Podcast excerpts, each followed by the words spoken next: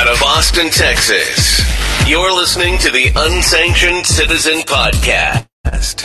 Here's your host, Sheila Dean. Good afternoon. I believe it's day, the last three days.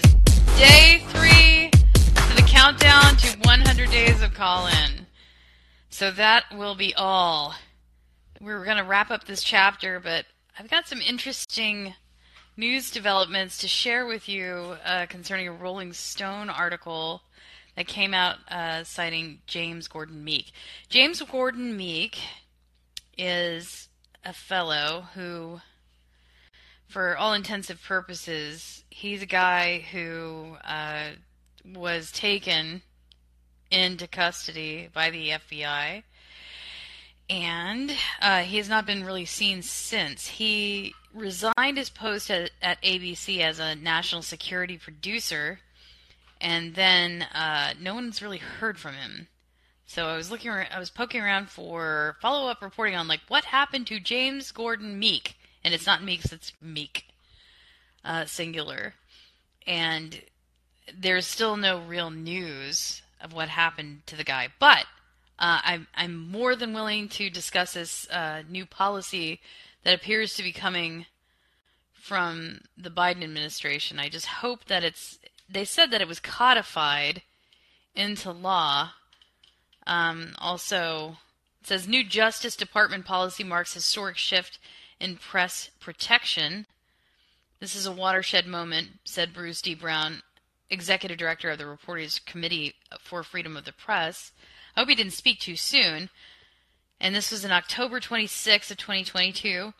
Uh, today, the U.S. Department of Justice announced changes to its news media guidelines that, for the first time, expressly prohibit members of the department from using subpoenas or other investigative tools against journalists who possess and publish classified information obtained in news gathering, with only narrow exceptions. I certainly am interested in the narrow exceptions because of the case of WikiLeaks.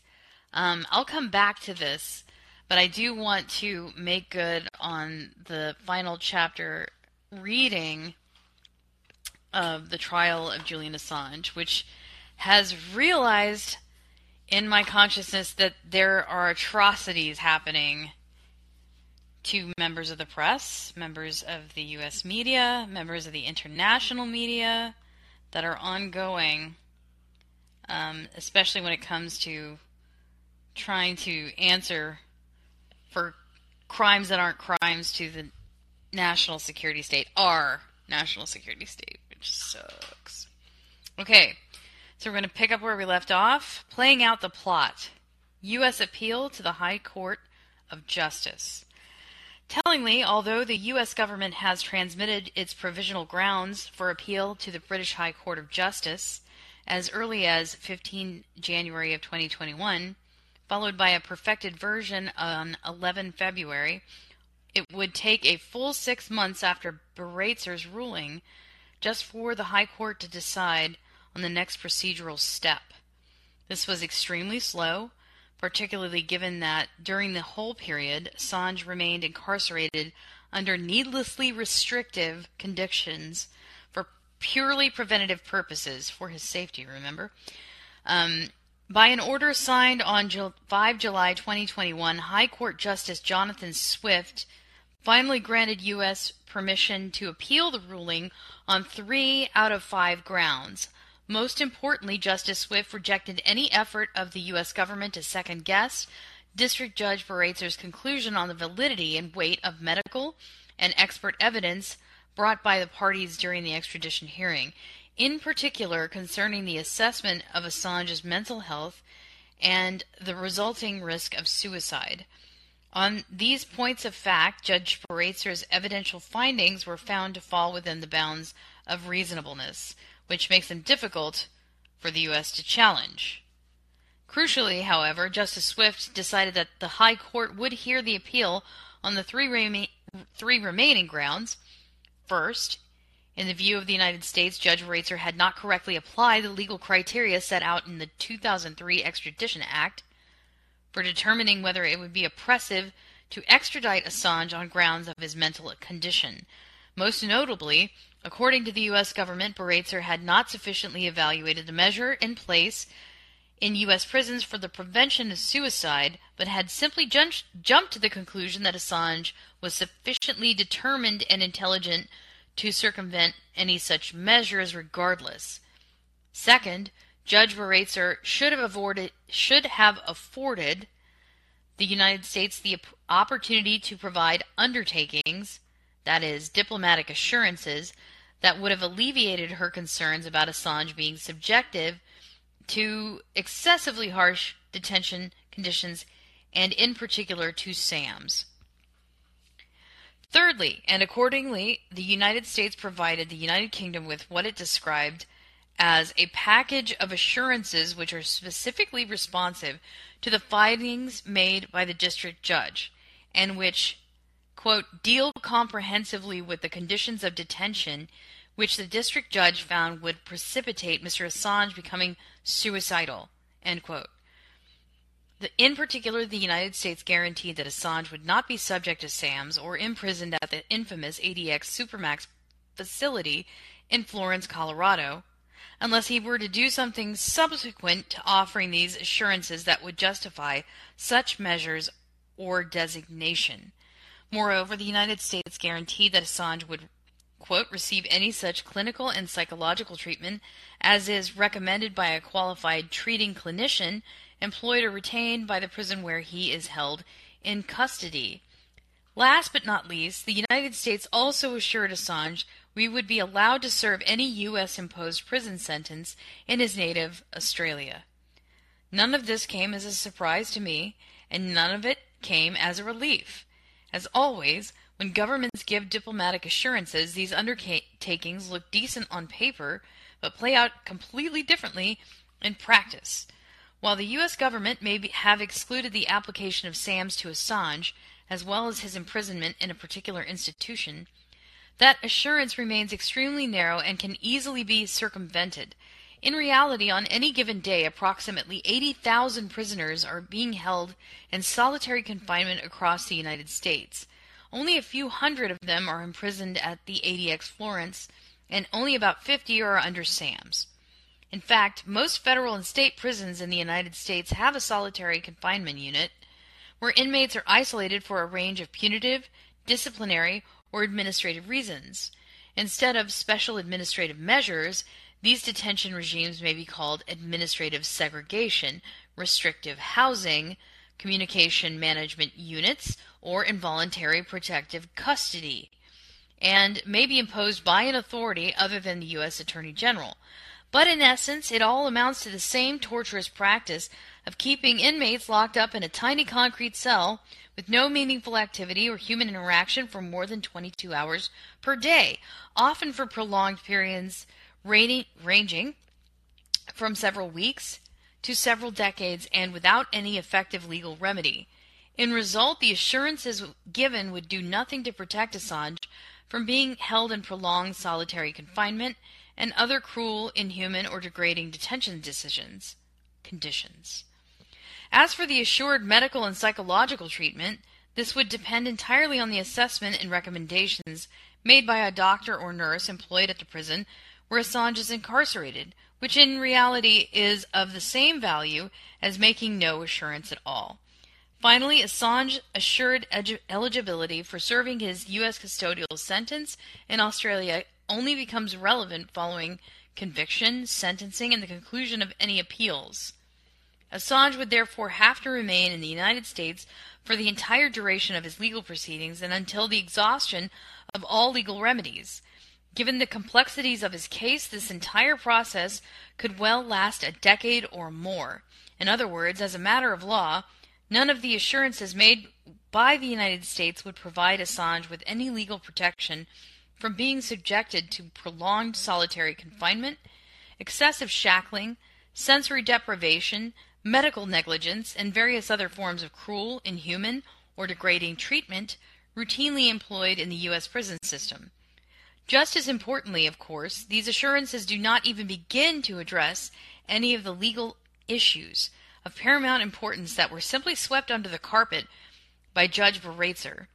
This includes most notably the massive due process violations Assange has been exposed to through unlawful surveillance and irregular confiscation of his belongings by the United States, the notoriously unfair trial awaiting him at the espionage court in Alexandria, and the fundamentally flawed nature of the U.S. indictment in view of press freedom protections, the prohibition of extradition for political offenses, the fabrication of false witness testimonies, and the reported discussions at the highest level of the U.S. government of kidnapping, irregularly rendering, or even assassinating Assange. In order for any of these issues to receive a proper judicial review, along with the systematic violation of Assange's rights during the British proceedings, his legal team must be allowed to cross appeal.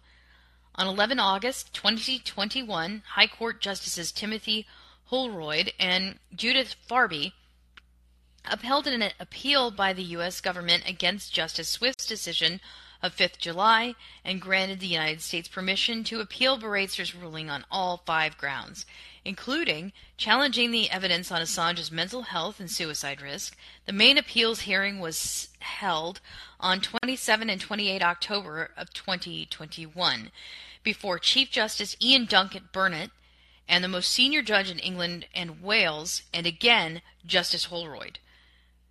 The hearing did not bring any surprises. The U.S. presented its case, attacked the credibility of the medical experts, and evidence relied upon by Judge Baraitser, downplayed Assange's health issues and suicide risk, and emphasized the beneficial effects of the assurances offered. The defense team, in turn, insisted on the reliability of the relevant medical evidence and demonstrated how easily the U.S. diplomatic assurances could be circumvented in practice. By and large, the judges asked questions of clarification and at the end of the day concluded the hearing without announcing a date for the rendering of their judgment. So, where do we go from here? Which one of the many conceivable scenarios will materialize? Will the British High Court of Justice live up to its honorable name, function, and reputation? Will the judges have the personal courage and professional integrity to call the bluff of the U.S. government's assurances and reject their appeal?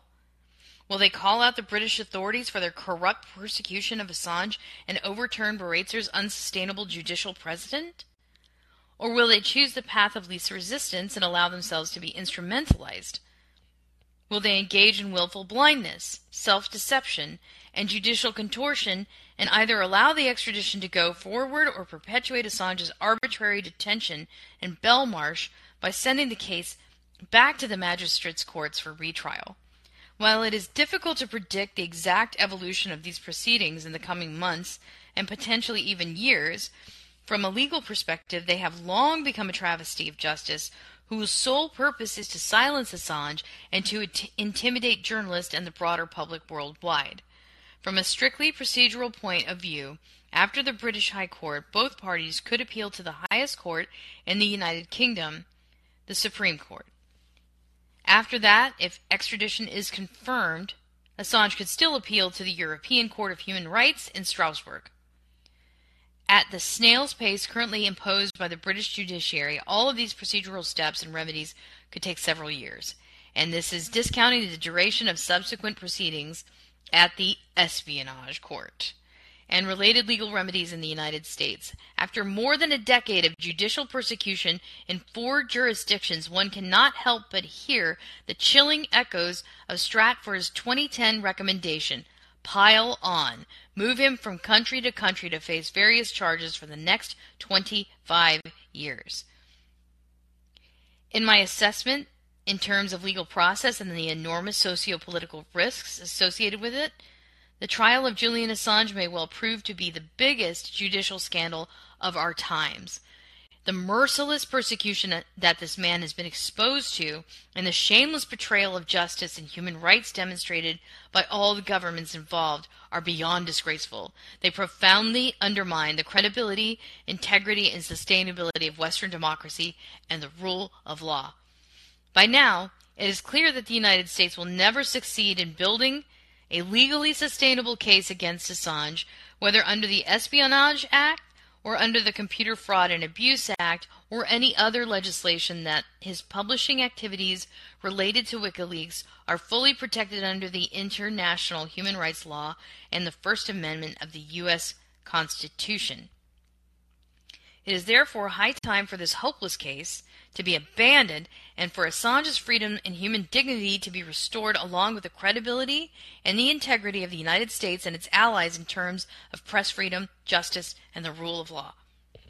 But let us also remember that, so far, the letter of the law has been all but irrelevant in this case, and that the only decisive factors throughout all involved jurisdictions have been political interests. Ultimately, therefore, the fate of Julian Assange depends on President Joe Biden and his administration. For eight years, Biden was vice president in the Obama administration, which declined to pr- prosecute Assange but never explicitly guaranteed him immunity from prosecution. Even when President Obama finally commuted Manning's sentence, he opted out to let Assange off the hook, but to perpetuate the deterrent effect of his confinement at the Ecuadorian embassy. It is to be hoped that Biden has more to offer than repeating Obama's mistakes. In December 2010, Vice President Biden described Assange as a high tech terrorist, but he did so on the basis of assumptions that have been since disproved. In the same month, Biden also publicly acknowledged the WikiLeaks releases had caused no sub- substantive damage, other than to be embarrassing for the United States government May he now be inspired by another predecessor of his, former President Jimmy Carter, who once said, I did not deplore the WikiLeaks revelations. They just made public what was actually the truth. Most often, the revelation of the truth, even if it's unpleasant, is beneficial. I think that, almost invariably, the secrecy is designed to conceal improper activities and not designed for the well being of the general public. Indeed, today it is palpably obvious that Assange is not an enemy of the United States or of any other country in the world. Rather, he is an inconvenient truth teller and messenger who holds up a mirror to all of us and shines a spotlight on our systemic and societal failures. Sure, we can angrily smash this mirror and make the unwanted reflection go away, but the harmful effects of our collective shortcomings will still be there. The only honest response to this challenge is to leave the mirror intact and even polish it so that we may better see and correct our own failures. Anything else is a denial of reality compared to ignoring the fire alarm in the house of our civilization and comes at a price which we as a species soon will no longer be able to afford. Whether President Biden will have the wisdom, integrity, and courage to end the persecution of Assange remains to be seen. For these three wisdom, integrity, and courage are the qualities that make a great statesman, those which only a few have the strength to honor when it matters most, and without which not one of the great global challenges of our time can be resolved. And that is the end. We could read the epilogue, but I won't burden you with it at the moment. So I have with me Charlie, Kevin, and Gregor. Thank you for joining us here on the Unsanctioned Citizen podcast. Okay, so this leaves me to pursue um, the matter of this Reporters Committee note. So, the changes to its news media guidelines. So, the Reporters Committee for Freedom worked with a coalition of news media representatives to meet with the DOJ officials to advocate for strengthening protections. The guidelines also bar efforts to seize records from or of journalists engaged in news gatherings more broadly, but the new limits on national security leak investigations are particularly notable. So, for the last several years, we have worked with newsrooms to push for meaningful reform and are grateful to the Justice Department officials who saw this new rule over the finish line. Uh, for more on the significance of the new Justice Department's regulation, um, there was a CNN guest essay written by Brown and Gabe Rottman of RCFP's Technology and Press Freedom Project. So I'll just go to this Rolling Stone. Um, article. So this was public, published a couple days ago on the 16th. So today is Friday. It was published Wednesday by Tim Dickinson. So the highlights are the DOJ investigated journalists for insider trading, stalking, and worse. Uh, the red wave fell apart. And uh, let's see here. The Department of Justice says it's no longer treating acts of journalism as crimes, but insists it's probing some alarming crimes potentially committed by a journalist. And there's there's room there. There's room there. There has been major license taken by journalists to do stalking. I think they weren't really do, conducting journalism. They were just harassing certain people. Taylor Lorenz is one of those one of those folks that might be should be kind of taking a second look at their their press approaches. Um, the Biden administration has taken pains to distance itself from Donald Trump's treatment of the media, which the 45th president delighted in railing against the enemy of the people. And in late October, Attorney General Merrick Garland officially announced that the Department of Justice will no longer investigate members of the media for their news reporting, including for the possession of classified information. In his remarks, Garland celebrated an independent press as, quote, the vital to the, the functioning of our democracy, end quote. On the surface, this new policy, initially published in July of 2021, represents a sea change from the chilling tactics of the Trump era. A little noticed DOJ report documenting federal warrants and subpoenas against reporters over the course of 2021 appears to show a ceasefire and government hostilities against acts of journalism. But that same report also records a significant number of federal investigations against reporters for other crimes, including financial crimes, stalking, and child exploitation, according to records reviewed by Rolling Stone. In each and every case, the Justice Department asserts, quote, the suspected criminal conduct was wholly outside the scope of the journalists' journalists' news gathering activities. These contrasting facts leave skeptics with concerns. Could any of the recent criminal investigations against journalists mask payback for unwanted reporting? Hmm. So the new regulation from the Department of Justice, effective November 3rd, effective now, directs federal law enforcement to stop issuing warrants and subpoenas against members of the media who are engaged in news gathering, including on leaked classified information. Introducing policy, Garland insisted that reporters must have the freedom to investigate and report the news. Bruce Brown, the, the executive director of Reporters Committee for Freedom of the Press, helped shape the new regulation heralded it as a watershed moment. Officially, the Biden administration is repudiating the heavy handed approach of the Trump regime. I love how they always call it a regime when they think that they're autocrats. So, which sought to stop government leaks of classified information by making intrusive legal demands for reporters' emails, phone records, and sources. Oy. So, at the direction of the Attorney General Bill Barr, the Trump DOJ clashed with the New York Times, the Washington Post, and CNN, among other major news organizations. Upon taking office, Joe Biden described this chilling behavior as simply, simply wrong.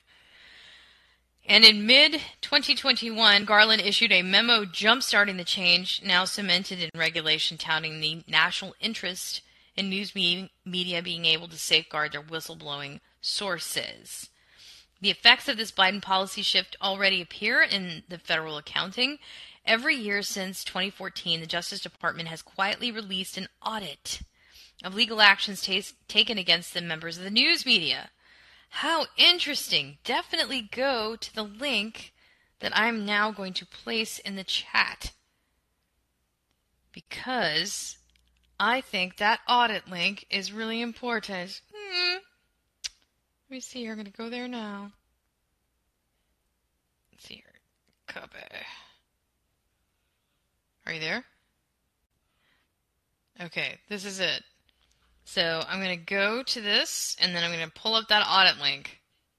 Because that's going to be interesting. That's some raw data, I hope. Wah, wah, wah, wah, wah. Let's go there now. I like to see audit requirements. I like to see it. Okay, we'll do it later. So, let's continue. So, the effects of this Biden policy shift already appear in the federal accounting. Every year since 2014, the Justice Department has quietly released an audit of legal actions taken against members of the news media. In 2020, the last year of the Trump administration, the DOJ recorded seven subpoenas and warrants served against reporters that were personally signed off on by then Attorney General Barr. In 2021, the first year with Garland at the head of the DOJ, that number fell to zero. So the 2020 report describes highly controversial subpoenas, including for cell phone and email records belonging to New York Times journalists. And the reporters were not in legal jeopardy, but the Trump DOJ demanded the records in an effort to track down a federal leaker who'd reportedly offered the reporters details about the contacts, contacts between the Russian ambassador and high-ranking members of the Trump campaign. In 2021 report released September shows no similar activity. The report encompasses the events of January 6th and it describes voluntary compliance by members of the media with investigators of the insurgency. The feds did obtain grand jury subpoenas for journalists, but only, it says, after the reporters agreed in advance to comply. So the report also includes significant alleged wrongdoing by reporters far outside the context of news gatherings. The litany of charges include insider trading, money laundering, stalking, and child exploitation. A DOJ spokesperson refused to elaborate on any specifics beyond the text of the report. The most intriguing entry describes a reporter who allegedly participated in insider trading activities with an ex federal officer office holder. The report reads in part Investigators had established probable cause that the members of the news media had participated in the insider trading activities with three co conspirators and was in communication with the primary target of the investigation, a former U.S. congressperson. In a darker allegation, the report describes a warrant served on, the, on a reporter's internet records after investigators established a probable cause that the member of the news media had engaged in conduct involving the exploitation of children. And another warrant against a member of the media served for stalking offenses. The target of the investigation allegedly engaged in harassment and stalking of multiple people. This perpetrator used spyware and hacked into social media accounts and allegedly sought to damage the reputation of the victims. So, the DOJ's little known annual reports are tucked away in the agency's FOIA library. And the disclosure of legal actions taken against journalists was born of a transparency push of the Obama administration following a controversy that erupted when it became public that Attorney General Eric Holder had personally signed off on a warrant to obtain personal email of Fox News reporter. That happened. Who was that? And this is the same guy who let Stratfor say, throw the book at Julian Assange. It wasn't Tucker. But the NSA went after Tucker, and I thought that that was weird. It's still weird. Oh, by the way, there's there's more news on that. Um, I had a tweet. Where was it? Um, it was about. I sent it. Actually, I actually sent it to Tucker. Let me see. Let me see if I can find it. It's buried under all this other stuff that's like assemb- assembling accountability, algorithmic impacts assessment statements, and la la la la la. It was something I sent to Ed Snowden. I did send something to Ed Snowden. Okay, so let's go back to. This was on the 16th. Yeah, same day. Same day that this news report was released. Hey, Greg, do you want to call in? You can. Me go dig this up. And there's a guy, James Gordon Meek. Where the hell is he? Where is he? Um, the, the FBI got him, and I think he's still got. That's what I think. Oh my god.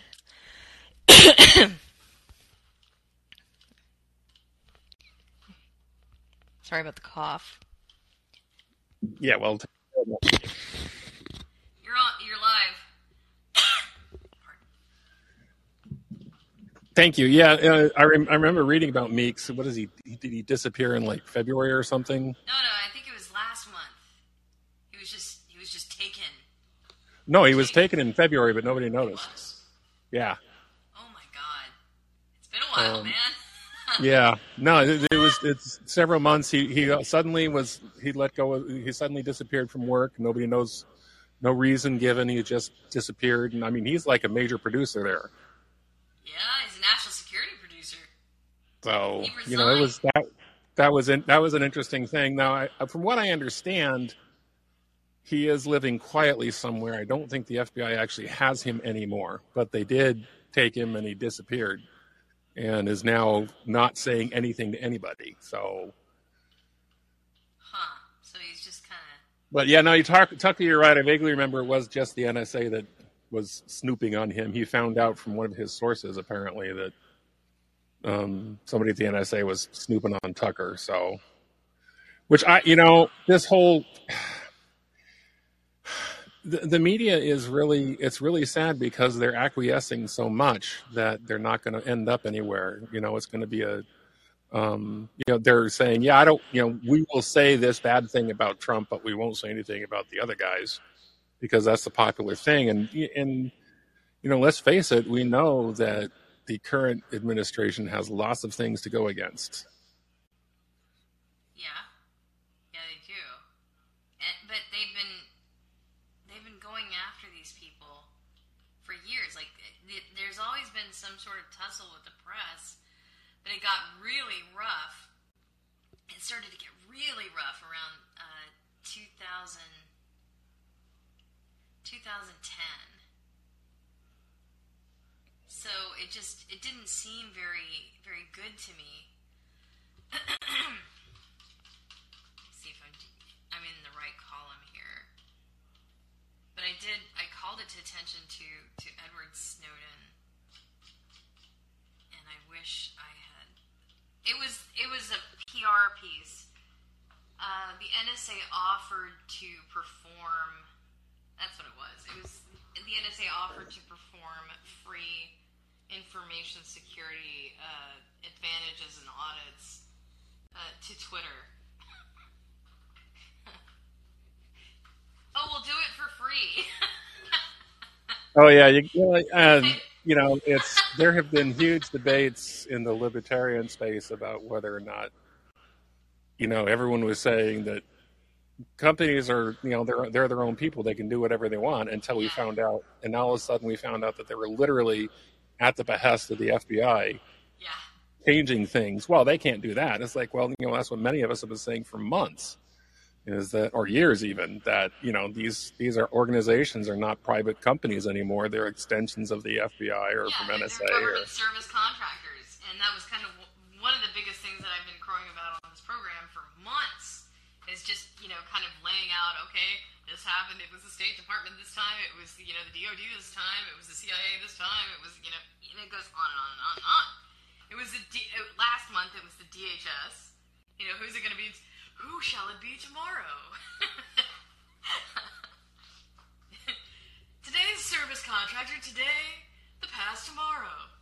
Today's free speech is brought to you by the National Security Administration. You know,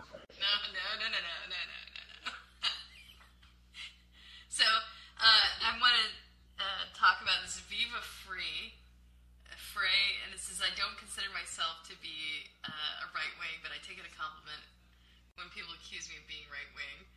Um, yeah, he pronounces it Fry. I actually Fry? follow him. On, yeah, Viva? Fry. I I actually pr- follow.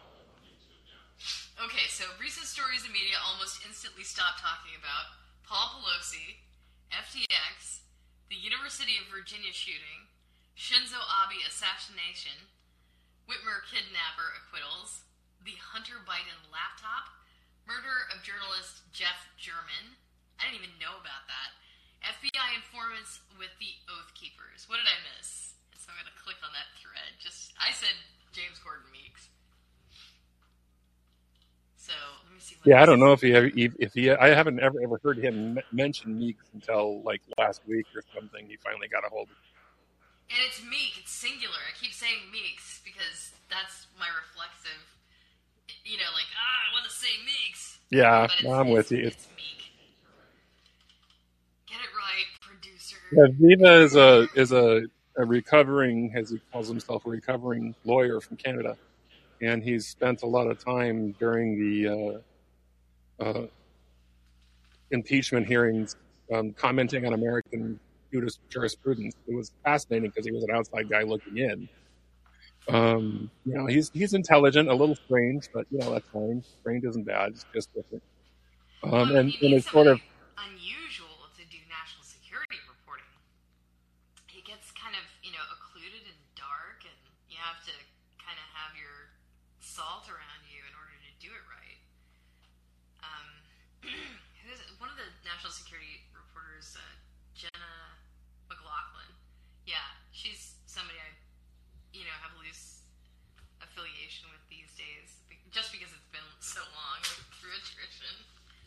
But um, she was doing a lot of report, reporting at the Intercept, and I was staying really close to her, her news reporting because she was doing a lot on the IG reports. The um, this is the the investigative watch about dogs inside the government, and she found kind of like a closed circuit to where there was no real accountability at the end of that circuit. And it really, you know, it was an upsetting piece to read, but you know, she's like, this is kind of like the end of the line. Like that's that's the last, you know, internal accountability coordination because people were just they were just reaching and scrapping for anything that could hold the national security state accountable, and because the the political willingness was not there and during the Obama administration. And so we've got we've got the same partisan actors around,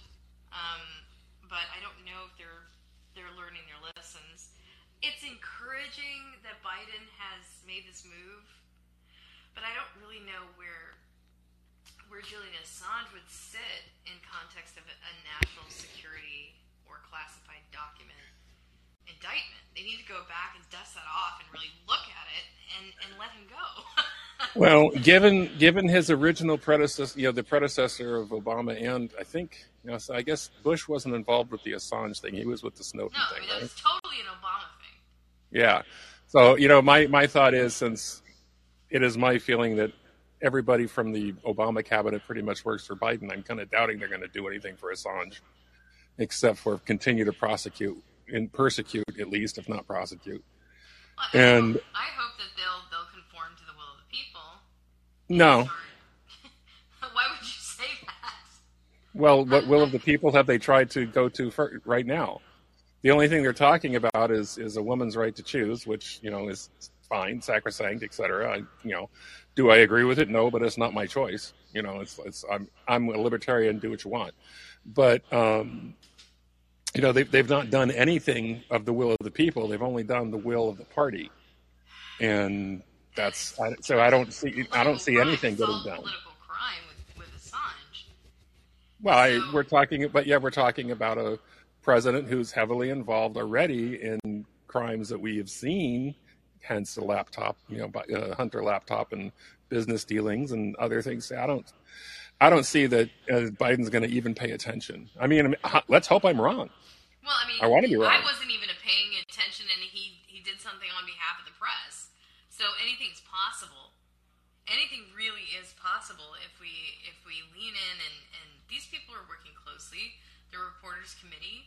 Um, it's possible that they could do more for Assange. It's possible that Freedom of the Press Foundation could do more for Assange, uh, and that now would be the time to to pull hard on those strings to do because this is a new policy. They could really they could really invoke that and maybe walk out on it a little bit more. So I'm encouraged, but I, I, it hasn't been tested. It needs to be proven. You know where it falls down, where the policy will fall down, um, makes makes or breaks what happens to, to Julian. I, I'm hoping he'll get out from underneath it, to be honest. But you know that that's that's if I had a prayer to God. This is our window. We should take it. Well, and I don't disagree, and I would hope they would, but I'm also the the you know, the press, as a general rule, tends to kowtow to this administration, and they follow their lead. Um, you know, it's not it's not that the press is independent from the current administration. And you know, this was all predicted in 2001 when the Patriot Act and some of this other associated things that were Oh, used yeah. charge these people. I mean, this is you know, this is nothing new.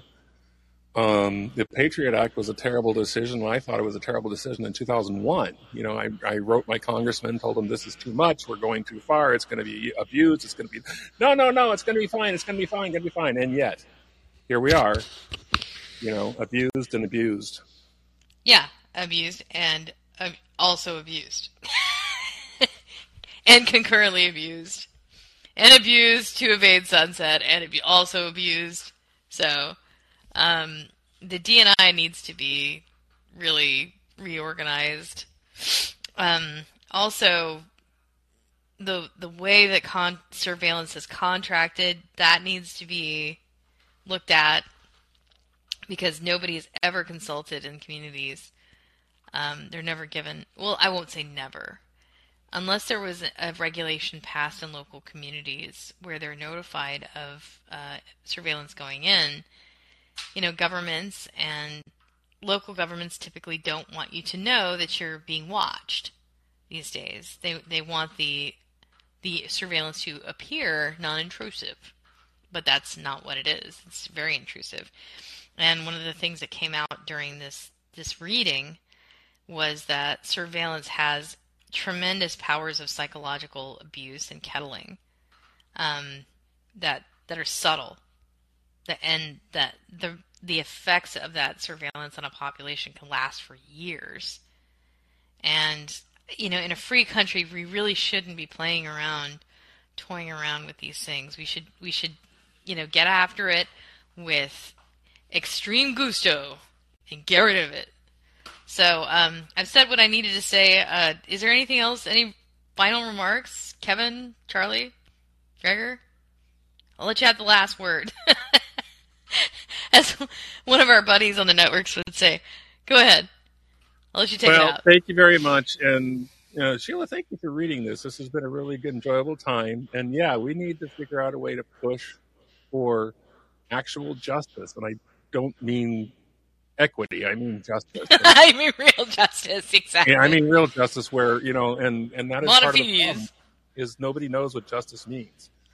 So, you know, thank you very much for your service. I really, I really. Oh yeah, I salute you, my friend. Thank you for for stopping in. Uh, you've been listening to the Unsanctioned Citizen and the Chapter 14 f- finale, and during the last three days of 100 days of Callin. We'll see you tomorrow. Thanks for listening. Before you go, hit the subscribe button. Remember that callers are welcome. Subscribers can access Unsanctioned Citizen podcast archives at Substack, Podomatic, iHeartRadio podcasts, and Callin. Please stay in touch. We want to hear from you. Visit SheilaMDean.com.